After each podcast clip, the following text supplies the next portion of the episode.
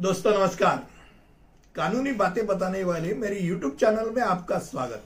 आज जिस विषय पे हम बात करने जा रहे हैं, वो है डोमिसाइल सर्टिफिकेट यानी अधिवास प्रमाण पत्र अब सामान्य तौर पे देखा जाए तो राज्य सरकार द्वारा ये अधिवास प्रमाण पत्र या निवास प्रमाण पत्र जारी किया जाता है। ये जारी करने के बाद क्या होता है? वो व्यक्ति उस राज्य का है, ये साबित होता है। अब आपके दिमाग में ये आएगा कि भाई, मैं तो भारतीय नागरिक हूँ। अब ये एडिशनल मुझे ये डोमिसाइल सर्टिफिकेट की क्या ज़रूरत है? तो जी हाँ दोस्तों, एक बात निश्चित स्वरूप की दिमाग में रखिए कि हमारे देश में हम केंद्र शासित और राज्य, ये दो टायर सिस्टम है। अब मान लो आप जिस राज्य में फॉर एग्ज़ाम्पल आप देखे जाए तो महाराष्ट्र राज्य के आप निवासी है।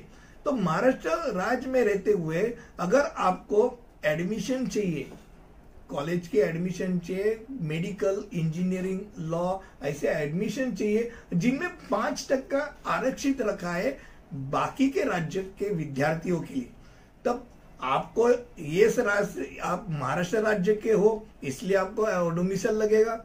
और बाहर के राज्य के विद्यार्थी को पाँच टक्का में बैठने के लिए उनको भी डोमिसल दिखाना पड़ेगा। यानी आप किस राज्य के हो, ये दिखाने के लिए उसका ये निवास प्रमाण पत्र होता है। अब दूसरी बात है, जब मान लो आपको नौकर भर्ती में खड़े हो जाते हैं, सर्विस के दायरे में होते हैं, सर्विस किस प्रदेश के लिए आरक्षित रखिए तो उस प्रदेश के आप हो कि नहीं हो, इसलिए डोमिसल लगेगा। मान लो आपको कोई भी अवार्ड देने जा रहे खास करके जैसे खेलों में शिव छत्रपति पुरस्कार है महाराष्ट्र राज्य में। अब आपको शिव छत्रपति पुरस्कार क्यों देवे भाई? आप महाराष्ट्र को हो कि नहीं, वो दिखाने के लिए आपको डोमिसाइल सर्टिफिकेट ज़रूर लगेगा।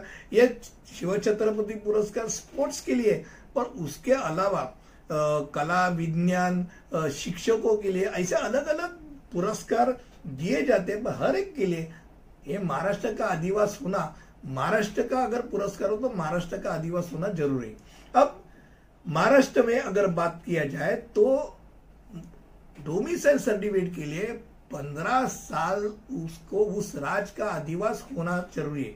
मैं पंद्रह साल से महाराष्ट्र में रहता हूँ तो मुझे महाराष्ट्र सरकार तरफ़ से डोमिसाइल सर्टिफिकेट मिल जाएगा। अब, मानो इसके लिए उसको क्या देना पड़ता है? तो बर्थ सर्टिफिकेट देना पड़ता है, स्कूल लिविंग सर्टिफिकेट देना पड़ता है।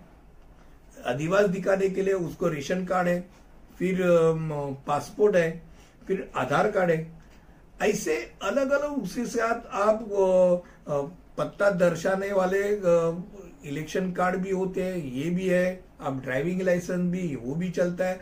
पर ये इम्पोर्टेंट चीज़ क्या है इसमें कि आप, आपका आदिवास सलग उस राज्य में दिखाना आपको इम्पोर्टेंट है। मान लो शादी करने के बाद बच्चे के वास्ते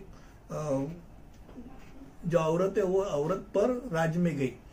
मान लो मध्य प्रदेश में या गुजरात में गई और लड़के का जन्म हुआ और वो वापिस आ गई। अब उस लड़के को अगर डोमिसाइल चाहिए तो उसको उस राज्य का डोमिसाइल छोड़ना पड़ेगा रिनाउंस करना पड़ेगा और महाराष्ट्र का लेना पड़ेगा। तब जाके उसको एलडीसी मिलेगा। मुझे लगता है कम शब्दों में मैं डोमिसल सर्टिफिकेट की आवश्यकता क्या और उसका महत्व क्या आपको बताया आपको अच्छा लगे तो लाइक शेयर और सब्सक्राइब करने के लिए मत भूलिए और अगले वीडियो तक ऐसे कुछ इंपॉर्टेंट बातें बताऊँगा। तब तक के लिए अनुमति दीजिए। धन्यवाद।